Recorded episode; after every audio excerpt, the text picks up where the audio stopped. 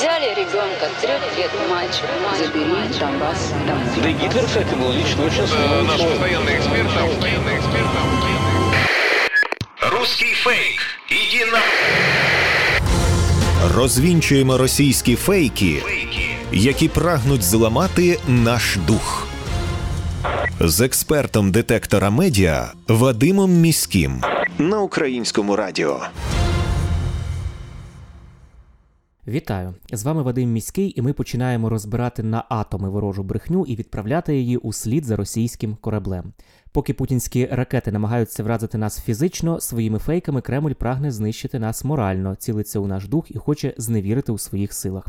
Ворожі пропагандисти не зупиняються і вигадують все нову і нову брехню, починаючи від американських біолабораторій із зараженими чумою комарами, закінчуючи дрібнішими локальними фейками, наприклад, про надання комунальних послуг у містах чи про отримання соціальних виплат. В таких фейках не кожен одразу розпізнає почерк ворожого пропагандиста.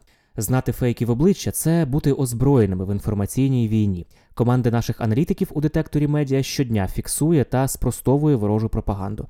Я запрошую усіх слухачів детально розбиратися, де брехня і якою є правда, і нести ці знання далі, тобто зупиняти поширення кремлівських чуток і вигадок там, де ви їх бачите і чуєте. Російський пропагандист Володимир Соловйов поширив інформацію, що Генштаб Збройних сил України заборонив публікувати інформацію про результати російських обстрілів, буцімто для того, щоб уникнути паніки серед українських військових та цивільних. Насправді російські удари по військових та цивільних об'єктах не є таємницею в Україні, а є реальністю, з якою мільйони українців живуть вже понад місяць. Щохвилини обстрілюють українські міста і села. Але як і під час лондонського бліцу, а я нагадаю, що це бомбардування Лондона літаками Люфтваффе, яке тривало 57 ночей підряд у 40-му та 41-му році під час Другої світової війни. Як і тоді це не змогло зламати дух британців, так і сьогодні російські обстріли не здатні зламати дух українців, а навпаки, тільки підштовхують нас до сильнішого протистояння рашистським загарбникам. Генштаб Збройних сил України дійсно заборонив публікувати детальну інформацію про наслідки ворожих обстрілів, але зроблено це для того, щоб Росія не могла коригувати цілі, по яких ведеться вогонь. А вона таку інформацію дізнається, ми знаємо, із навіть дописів у соціальних мережах, а також із українських новин. А тим часом, поки українці дотримуються заборони генштабу на публікацію наслідків російських обстрілів, я нагадаю, що ворог винайшов новий спосіб дізнаватися цю інформацію.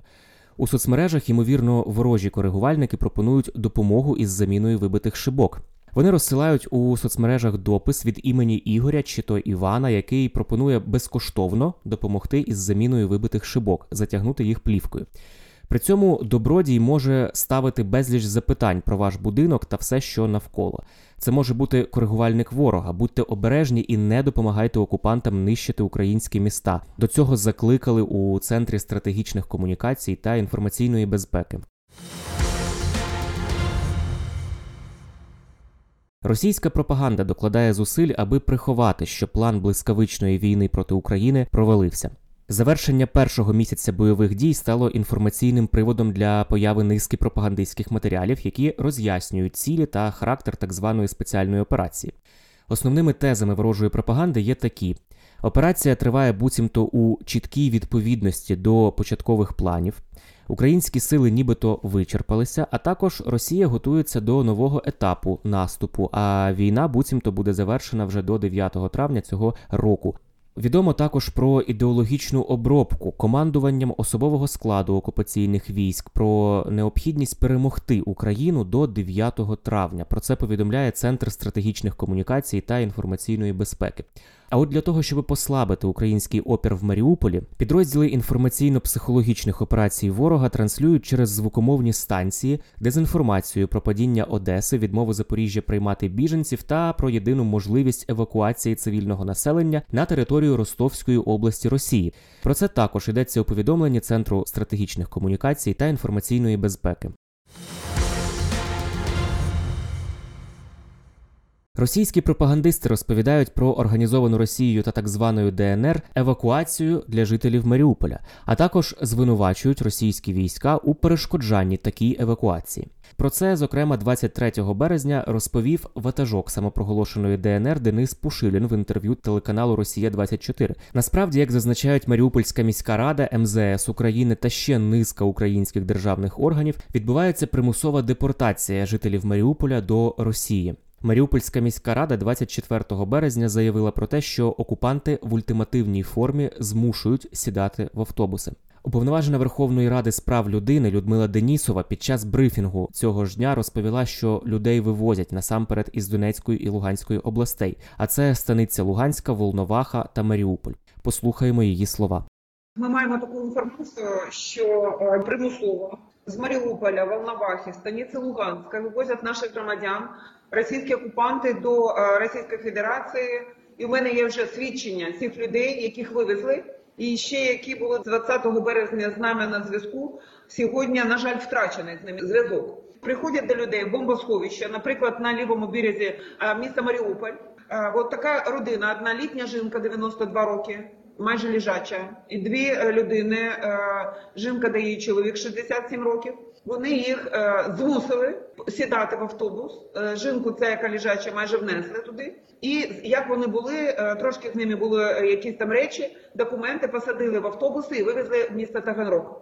Це було 12 березня. Потім 13-14 березня з ними спілкувалися працівники ФСБ, вимагали у них свідчення про українських військових, але наші говорили про таке, що ми нічого не знаємо, просто цивільні люди хочемо жити е, в спокої, де в мирі. Потім їх посадили на е, потяг. І привезли до міста Суздаль Володимирської області. Там вони знову розміщені були якісь там приміщення. І е, 20 березня останній раз вони вийшли на зв'язок з нами. Але сьогодні це відбувається кожний кожен день. Що нам ще стало відомо? Що е, їх отримують в фільтраційних лагерях, по-перше, спочатку в Донецькій області, потім вивозять до Російської Федерації. А місця різні, коли везуть. Це і Омськ, і Томск. І зараз є у нас е, свідчення, що вивозять людей до Сахаліну. Тобто це е, безумовно порушення е, Женевської конвенції статті 3 і 34 що про захист цивільного населення під час війни та статті 9 міжнародного пакту про громадянські та політичні права і статті 5 Європейської конвенції з прав людини. Це були слова уповноваженої Верховної Ради України з прав людини Людмили Денісової. Головне управління розвідки української міноборони підтверджує створення російського фільтраційного табору в Докучаєвську Донецької області. Туди масово доправляють цивільне населення, у якого вилучають документи. Потім з людьми працюють співробітники ФСБ. Їхня мета знайти громадян, які брали участь в АТО або в ООС, а також українських військових та правоохоронців. Далі людей переправляють до Росії, зокрема в Таганрог Ростовської області та в Краснодарський край. За підрахунками міської ради Маріуполя, станом на 24 березня російська армія насильно вже вивезла з міста на територію окупанта майже 6 тисяч маріупольців. В особливій небезпеці опинилися 15 тисяч мешканців лівобережного району Маріуполя, яких російські окупанти нині силоміць змушують виїхати на російську територію. Нагадаю, що раніше очільник ворожого МЗС Сергій Лавров заявляв про те, що переважна більшість мирних жителів Маріуполя вибирають, нібито для подальшої евакуації Росію. Також ватажок російських терористів на Донбасі Пушилін в інтерв'ю звинуватив Збройні Сили України в перешкоджанні евакуації та обстрілах цивільних автомобілів. Проте міський голова Маріуполя Вадим Бойченко спростовує обидві заяви. За його словами, незважаючи на те, що російська сторона регулярно заявляє про можливу евакуацію людей на підконтрольну Україні територію, насправді це не так. Окупанти блокують евакуаційні колони та не дають змоги безпечно рятувати людей. Очевидно, що це робиться для того, щоб не дати людям можливості повернутись на підконтрольну Україні територію, незважаючи на те, що саме цього хочуть жителі українського міста, наголосив міський голова Маріуполя Вадим Бойченко. Увага ворожого агітпропу до польсько-українських відносин дедалі зростає. Нещодавне рішення польської сторони вислати 45 російських дипломатів стало приводом для російської пропаганди, а також відвертих погроз ракетними ударами та окупацією. Підтримка України з боку Польщі і без цього не перестає дратувати Москву. Про це пише фактчекерська ініціатива StopFake.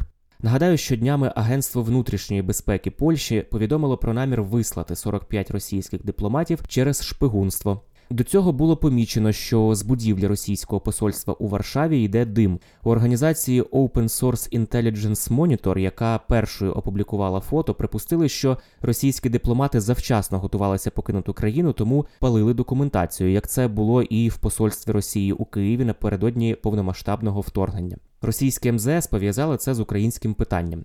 За словами представниці російського МЗС Марії Захарової, Україна, начебто, силоміць направляє своїх громадян до Польщі, а російське посольство у Польщі їм нібито допомагало вибратися до Росії. І саме ця обставина, за її словами, стала основою для нападок на російських дипломатів. Прес-секретар президента Росії Дмитро Пісков додав, що рішення польського керівництва не залишаться без відповіді. Пропагандистські ресурси та їхні гарячі голови слів не добирали. Наприклад, постійний учасник пропагандистських ток-шоу Ігор Коротченко заявив, що Варшава фактично розірвала дипломатичні відносини із Росією і пригрозив заходами у відповідь, а також російськими ракетами у разі посилення позицій НАТО у Польщі.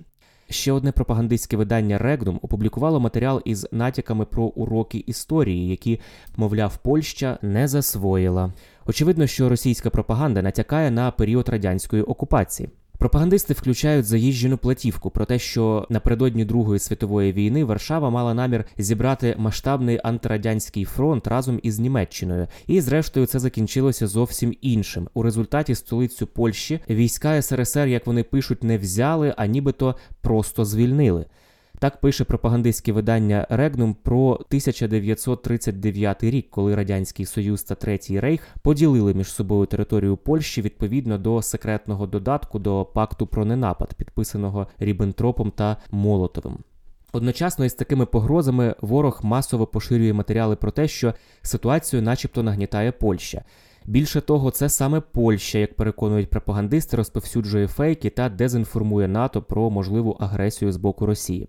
Не уминула російська пропаганда і пропозицію Польщі про введення миротворчої місії НАТО в Україну. Хоча більшість країн-членів альянсу це рішення не підтримала, російська пропаганда знайшла спосіб, як викрутити заяви Матеуша Моравецького і прилаштувати їх до кампанії із дискредитації польсько-українських відносин. Глава російського МЗС Сергій Лавров заявив, що коли поляки говорять про миротворців, напевно вони мають на увазі свої кордони, тобто захід України. Може, хочуть миротворців завести у Львові штаб-квартиру розбити, а потім там і залишитись, каже Лавров.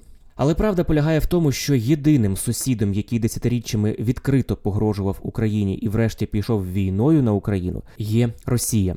Окупанти дедалі сильніше докладаються до того, щоб зіпсувати нам відносини з Польщею. Арсенал ворожих інструментів не змінився і включає дезінформацію, залякування, радикалізацію настроїв, дегуманізацію та приниження, і, звісно ж, натяки на історичний реваншизм. Це були головні фейки на сьогодні.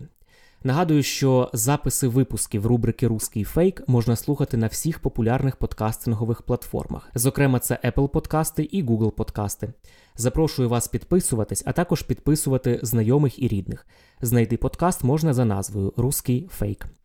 Нагадую, що треба довіряти лише офіційній інформації. Якщо ви бачите панічне повідомлення у вайбер-чаті чи від невідомого акаунту в Фейсбуці, чи в анонімному телеграм-каналі, чи в Ютубі, чиємусь, зупиніться, перш ніж поширити та розповісти сусідам і рідним.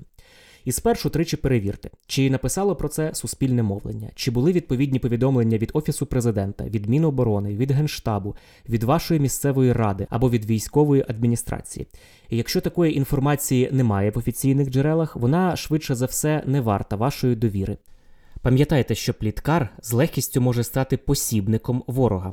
Бажаю всім моральної витримки і нагадую, що всі ми тепер боремось на інформаційному фронті, і від наших дій залежить успіх всієї країни в інформаційній війні. З вами був Вадим Міський. Почуємось. Русский фейк. Иди на... Розвінчуємо російські фейки, Фейки. які прагнуть зламати наш дух. З експертом детектора медіа Вадимом Міським на українському радіо.